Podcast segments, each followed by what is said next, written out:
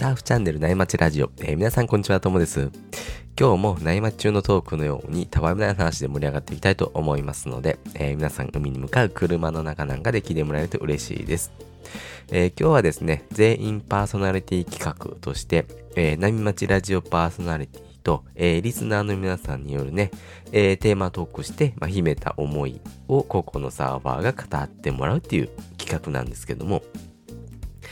いつもはですね、内町ラジオパーソナリティと、まあ、僕がね、二人喋りをしてるんですけども、これはですね、まあ、あるテーマに沿って各自が一人で喋ってもらったものを、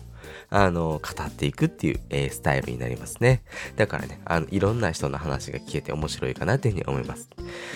えっとですね、これを始めようと思った理由はですね、あの、リスナーの皆さんにも、えー、ラジオに参加してもらって、て楽しんでいけたらいいなって思ってましてですね、もともとな、な町ラジオは、えー、リスナーさんとか、えー、パーソナリティといったね、地上波のこう、ラジオのスタイルはあんまり考えてなくてですね、まあ誰でも簡単にラジオごっこができるポッドキャストの特性を活かして、リスナーさんとかパーソナリティとか関係なく、まあ全員喋りたい人は喋って、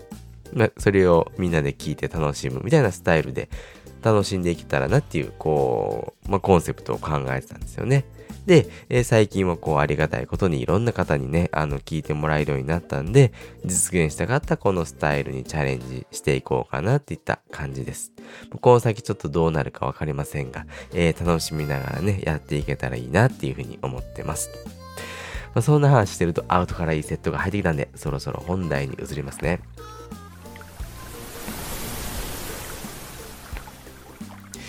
えー、今日のテーマはですね、えー、思い出のサーフィンっていうことで、あの、皆さんにね、あの、思い出のサーフィンを語ってもらおうかなと思ってるんですけども、僕の思い出のサーフィンは、何でしょうね。なんかこう、まあ、いろいろね、この技ができたとか、横に滑れるようになったっていう思い出もあるんですけど、パッと思いつくのは、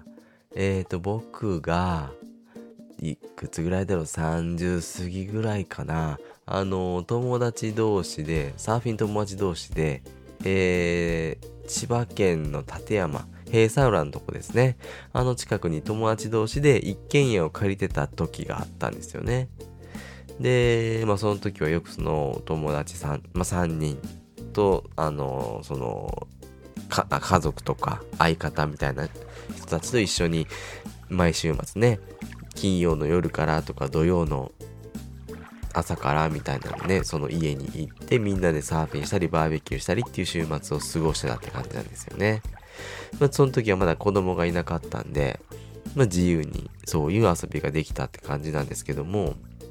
まあ、その時ね、まあ、あのー、閉鎖裏でよく入ってて、で、夕方履いてたんですよね。土曜日の夕方サーフィンして、で、その後バーベキューするみたいなのをよくやってたんですけど、やっぱりね、あの、夕波、夕方のこう、サンセットサーフっていうんですかね。あの、を3人でこう、楽し、ワイワイ言いながら楽しんでて、で、まあ、閉鎖浦の夕方ってあんまり人がいないんですよね。もう、あの、それなりにね、腰腹ぐらいの、桃腰腹ぐらいの波でも、もう本当に、風もあってね、ドロンとしたフェイスであっても、もう本当に、まあ、数人ぐらいしか入ってなかったりも、っていうのが普通だったんで、本当に自分たち仲間内でワイワイ言いながら、3人でね、あのー、サーフィンを楽しんでたっていうのがいい思い出としてありますね。なんかこう、サーフィンのプレイを楽しんでたっていうよりも、その時間とかを楽しん、楽しかった、楽しんでたっていう感じがしますね。だから、ね、あの、大きな波に乗って長いことライディングできたみたいな、こう、楽しみ、嬉しさよりも、何て言うんですかね、今から思えば、まあ楽しい時間だったなっていう感じですかね。まあ、今はね、あの、一緒にサーフィンはしてないんで、みんなどうしてるかわからないんですけど、まあ、またね、子育てが落ち着いたら集まってサーフィンの話でもできたらなっていうふうに今は思ってますね。まあ、そんな感じでね、あの、思い出のサーフィンっていうのをちょっと皆さんのね、聞いてみたいなって思うんですけれども、まず最初は誰から行きましょうか？まずは、安定の月さんから行こうかな。じゃあ月さんよろしくお願いします。こんにちは、日本海サーファーの月です。今回思い出のサーフィンということなんですけれども、えー、大体2ヶ月前ぐらいの波のことですかね。この時あのメンツでサイズは胸ぐらいですね。この時あの僕の課題としているフロントサイドのですね、えっと、リッピングトップターンをですね数本まあ自分なりにはですけど数本決めれたっていうことがありました。ちょっと感覚的な話で、えー、あれなんですけれどもよくリッピングだと後ろ足を蹴り込むとか言うんですけれども僕の場合はどっちかっていうとこう前足を胸の下の方に入れ込むっていう感覚を意識したらですねまあ偶然にも何本か決めたっていうことがありました。サーフィンのテクニックっていうのは本当に0を1にするっていうのがめちゃくちゃ難しいと思いますだけどやっぱそのコツをですね、えー、もう何回も何回も波に乗って1にできた時はですねコツをつかんで1にできた時っていうのはその達成感っていうのは本当に何事にも変え難いなと思ってます。何のスポーツでもそうなのかもしれないですけども、まあ、1にさえすればあとは12も100にも、え何回も練習していけば近づけると思うので、え今後とも、まあ、リッピング、え正確性を極めてメイクしていきたいなって思ってます。以上です。はい月さんありがとうございました。2ヶ月前の波っていうことでねかなり最近の思い出ですね。なんかリッピングが数本決めれたってね。うんなんか確かにねこの前足をねこう胸に入れ込む感覚。なんていうかな。波のリップでこう屈伸するような感覚。なんか分からなくはないですけど僕もいまいちできないんでなんとなくですが 分かる気もします。でもねやっぱりこう波の縦を縦の波を移動を感じれる瞬間っていうのはちょっとこうサーフィンとして成長した感じはありますよね。いやこれはよくわかりますね。じゃあ続いてサルさん聞いてみましょうかね。サルさんよろしくお願いします。はい、えー、サルです、えー、私の思い出のサーフィンなんですが今年は何と言ってもですねえ私の息子の長男の10歳の、え息子と、え一緒にサーフィンできたのが思い出のサーフィンになりました。やっぱりあの私は毎、まあ、ずっとサーフィン続けてきて、まあ、先輩と行ったり、まあ、大体結構最近は一人でサーフィンに行って、まあ、一人で自分のサーフィンに、えー、満足して自己満で一人で帰ってくるっていうのが多かったんですけど、まあ、今年はあの長男がサーフィンデビューをして、えサーフィンをハマってくれたので、まあ、家族でサーフィンに行って、え長男がサーフィンして、まあ、一緒にサーフィンを楽しむ時間を共有できたっていうのが、え一番の、サーフィンの思い出になります。今年はもうあの寒くて一緒に行けないんですけど、また来年はですね、え長男のサーサーフィンに行って、またいい思い出を作りたいと思います。来年こそはちょっとうねりからですね、え長男が立ってもっとサーフィンにハマって一緒にサーフィンに行ければなと思います。はい、失礼します。はい、えー、サルさんありがとうございました。サルスマン多分最近ですよね、これね。家族と、お子さんとね、一緒にサーフィン楽しめたっていうことで、あの、これはね、家族としての思い出になりますよね。うーん、子供がね、まあサーフィンね、続けていって上達して、まああの頃一緒に始めたなみたいなのね、年いっても思い返せる出来事ですよね。これは僕まだ経験がないんで、楽しみですね。はい、えー、次は、どなたの聞こうかな。えー、近藤さんの聞いてみましょうか。近藤さんよろしくお願いします。こんにちは、近藤です。思い出のサーフィンということなんですけど、えー、僕の場合はですね、あの、母が亡くなった後にですね、ちょっと気分転換にと、初めてサーフィンに行った時の話ですねでこの時腰くらいの波だったんですけどなんか本当にですね、あのー、今までなかったですね、なんかこう、優しくて乗りやすい波を体験したんですよね、不思議と。2時間ぐらいだったですかね。で、あの、30代にかけてずっと介護をしていたので、なんか最後、雲の上から母がですね、なんかお疲れ様っていう感じで、いい波くれたのかなって勝手に思っています。えー、ちょっとスピリチュアルな感じなんですけども、自分の思い出のサーフィンとします。以上です。はい、えー、近藤さんありがとうございました。いや、近藤さんのはちょっといい話ですね。なんか、サーフィンってね、うん、予想しなかった。うん、なんでこんなに楽しかったんだろうっていう日、たまにありますよね。なんかね、こう予想と反して、急になんかプレゼントをくれたような、海の神様がプレゼントくれたような、そんな不思議な日、い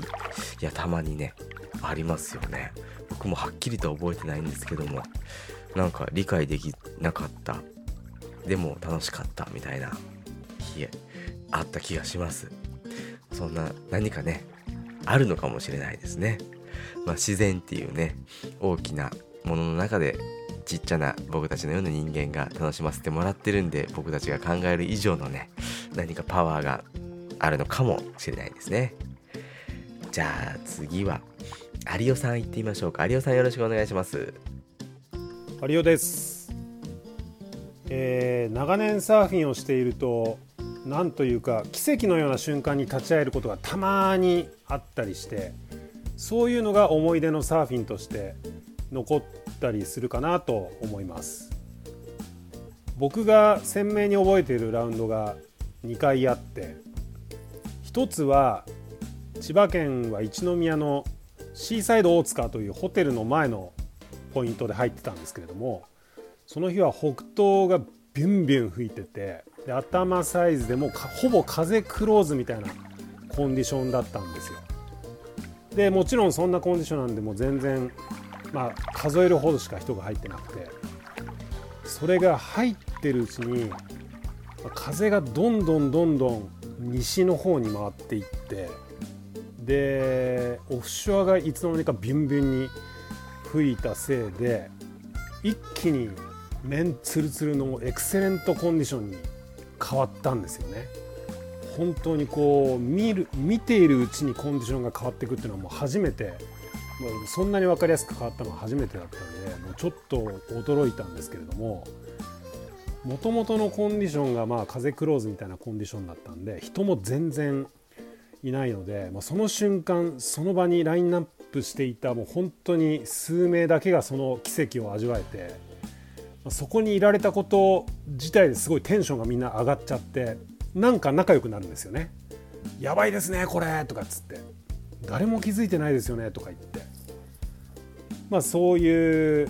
まあ、奇跡を味わえたというのが1回。でもう一つは、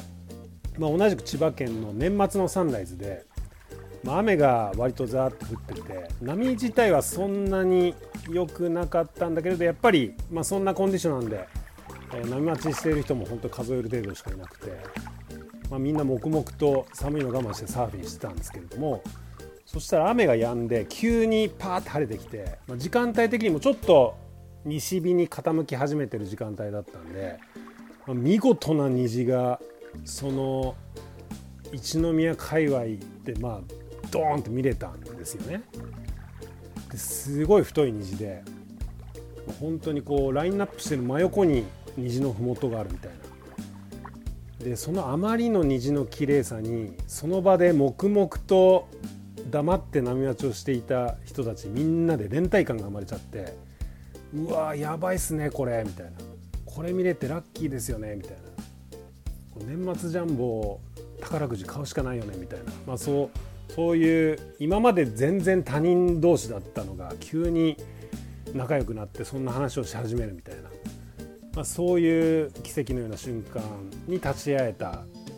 こともありました。なんというかこう一本の波が思い出になることももちろんあるんだけれどもそういう奇跡みたいな、まあ、自然現象というか、まあ、自然ならではのまあ、奇跡みたいなのを体験することが意外と思い出に残っているなというお話でした以上ですはい、有オさんありがとうございました。いや、有オさんも奇跡の日みたいな感じでしたね。なんか、ね、めちゃめちゃコンディションが良くなくて、入っているうちに急にね、良くなる時ありますよね。で、人がね、当然人が空いてるんでね、めちゃめちゃいい波を手にゲットできる時いや、たまにありますよね。いや、これほんと奇跡ですよね。多分、いい行いをしてたんでしょうね、有オさんはこの時。だから、こういういい海の神様からのプレゼントをもらえたってことなんですかね。こういうシチュエーションにね、居合わせた人たちで仲良くなれるとかっていうのも、これはこれでなんか素敵ですよね。ね。うん、なかなかいいお話ですね、これも。じゃあ続きましてですね、えー、いつも聞いてくださってる、えー、ゆきおさんというね、方の、えー思い出のサーフィン聞いてみましょうか。ゆきおさん、あの、初投稿していただいて、あのこれからもね、いろいろたくさんお話聞かせてもらえたらなっていうふうに思ってるんですけども、楽しみですね。ちょっと今回聞いてみましょうか。よろしくお願いします。皆さんこんにちは。いつも楽しく聞かせていただいております。東京のゆきゆきおです。えー僕がサーフィンを始めたのは、えー高校生の頃で、その頃第2期サーフィンブームで、えー僕の住む町にも、えー今で言うと湘南界隈で老舗のショップがですね、えー2、3店舗、えー出してまして、えーなかなか高校生の僕はですね、そこをサーフショップに入るっていう、一人で入るっていう勇気がですね、なかなかなくて、で、まあ周りの友達もですね、サーフィンやってるとかやりたいっていう子がいなくてですね、まあサーフショップの前うろうろしたりとかしてまして、で、やっとの思いでなんかまあ入って、で、やっぱりその当時、もうあのジェリー・ロペスみたいな髪型したこうお兄さんたちがいっぱいいてですね、あのすっごい怖い感じでしたかね。で、まあいろいろ話していくうちに、まあ中古のボードをですね、安く、えー譲っていただいて、まあ、一緒に連れてっていただいたりとかしてたんですけれども、うーん、まあ初めてそうですね、なんてこんな難しいんだろうとは思いましたね。当時、あの、情報もほとんどなくて、サーフィンライフっていう雑誌があったかなとサーフィンワールドとかですかね。ええあとは、あの、なんか深夜番組で、道地伊坂さんとかが波情報とかやってたかな？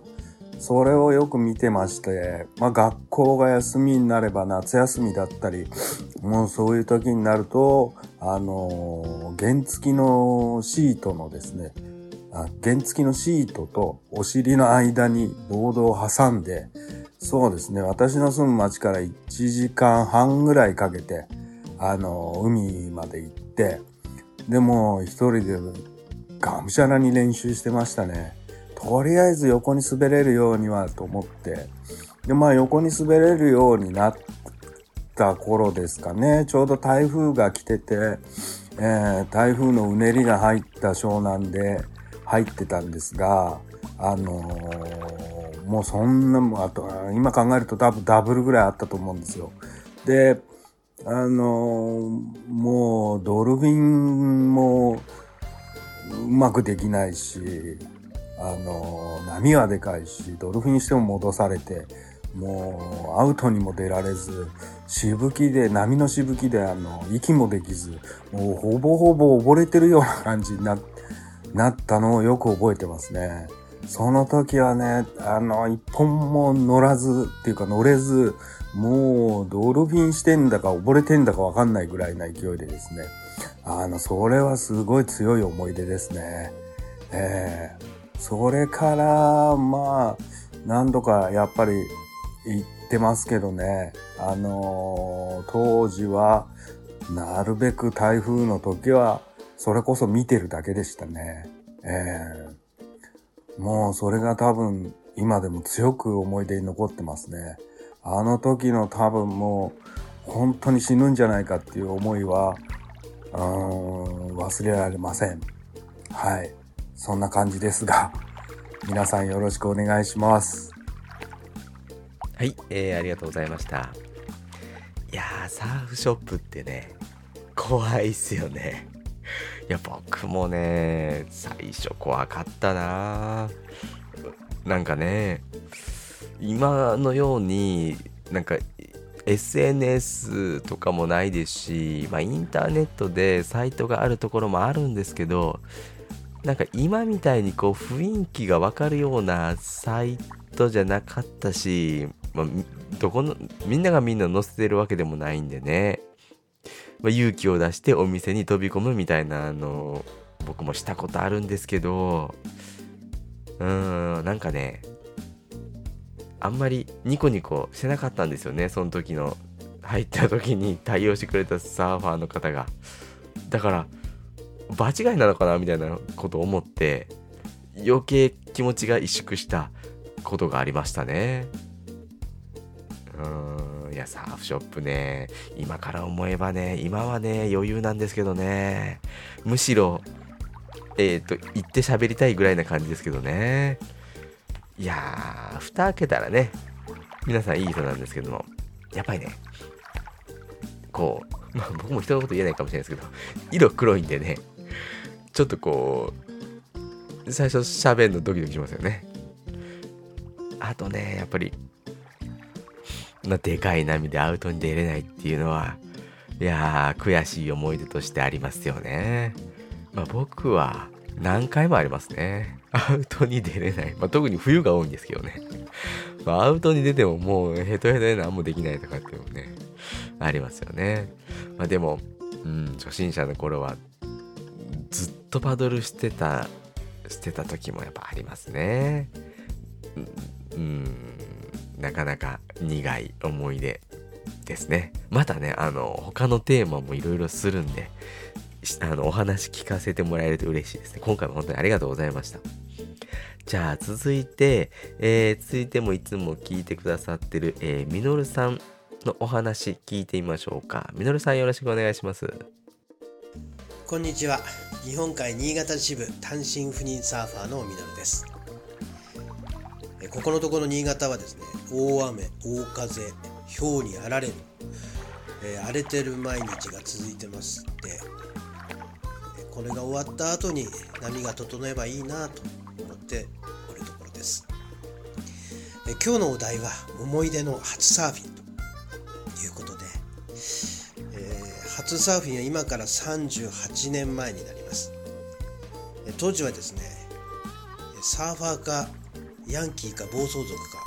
まあ、この3種類ぐらいしか、えー、人種がいなかったというような時代でした。大学に入って初めて入ったそのクラブがサーフィン部というのがありまして男のみのクラブでした。先輩と車で海に連れてってもらうんですが車は日産ローレル。多分車庫単かなんかだったと思うんですがリッター3キロしか走らない車で千葉まで連れて行かれるんですがガソリン代がめちゃめちゃ高かったのを覚えております。連れて行かれたのは志田下、え、今回オリンピックの会場にもなった波乗り道場とも言われるぐらいえー、トッププロですとかトップアマチュアがいっぱい集まるところ昔から変わりません、えー、そこの駐車場で、えー、テイクオフ体操といいますか、えー、123で立ち上がる例のやつですね。あれをあの駐車場でやりました。周りのサーファーからはものすごい白い目で見られてましたけどなんでかもよく分からず123と必死に先輩に言われてやったのを覚えております。実際に海に入ったんですが沖に出てくるなよと先輩に言われてインサイドの方にいるんですがまずショアブレイクが強くてですね沖に出れなかったのも覚えてます。ショアブレイクを超えるために両手でサーフボードを持って波乗りじゃなくて波越えをするというのが半日波越えをしてたのを覚えてましてで帰りに腕が上がらなくなってですねサーフィンって辛いなって思ったのが思い出の初サーフィンでした。ありがとうございました。以上単身赴任のみのるでした。はい、えー、みのるさんありがとうございました。いやしだしたでテイクオフ体操はきついですね。いやその先輩のハートも強す強いですよね。しだし、まあ、しだしたでやりたかったんでしょうね。いやー僕はこれはできないですね。怖くて。いやー波乗り道場でね テイクオフ体操はうんいやこれ辛かったでしょうね。でねインサイドでねあの、千葉のねインサイドってねあのある程度ねまあ日によるんですけどもねダンパーチックでドカーンってなってるんでねあそこで待ってるのはちょっときついですよね。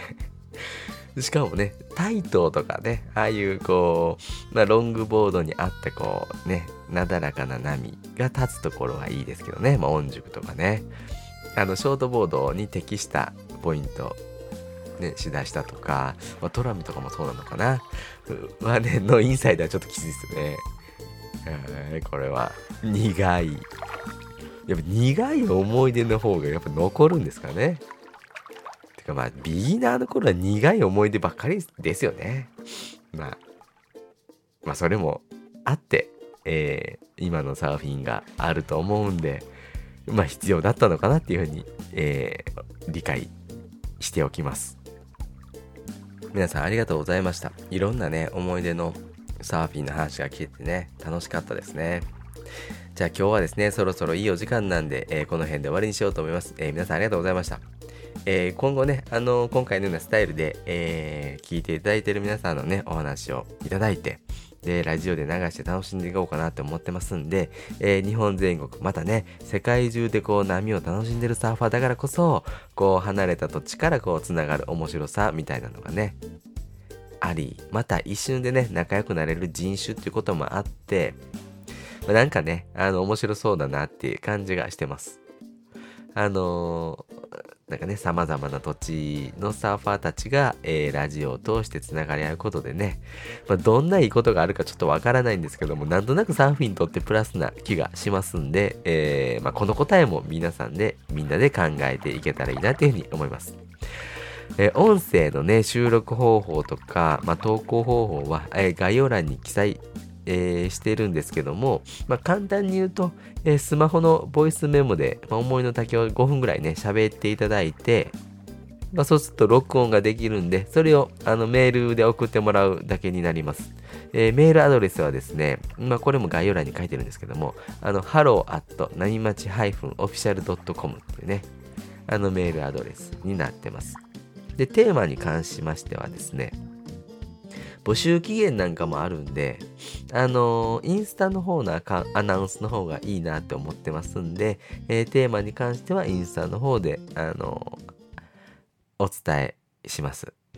なんかね、こう物理的につながりにくい世界だからこそね、手に入れたつながりみたいなのがあって、まあ楽しんでいけたらいいなって思います。えー、それでは今日もパナイさんのキンキンを聞きながらお別れです。えー、それでは皆さんのところにいい波が来ますように、失礼します。静かに暮らそう。君がそう言うから引っ越した。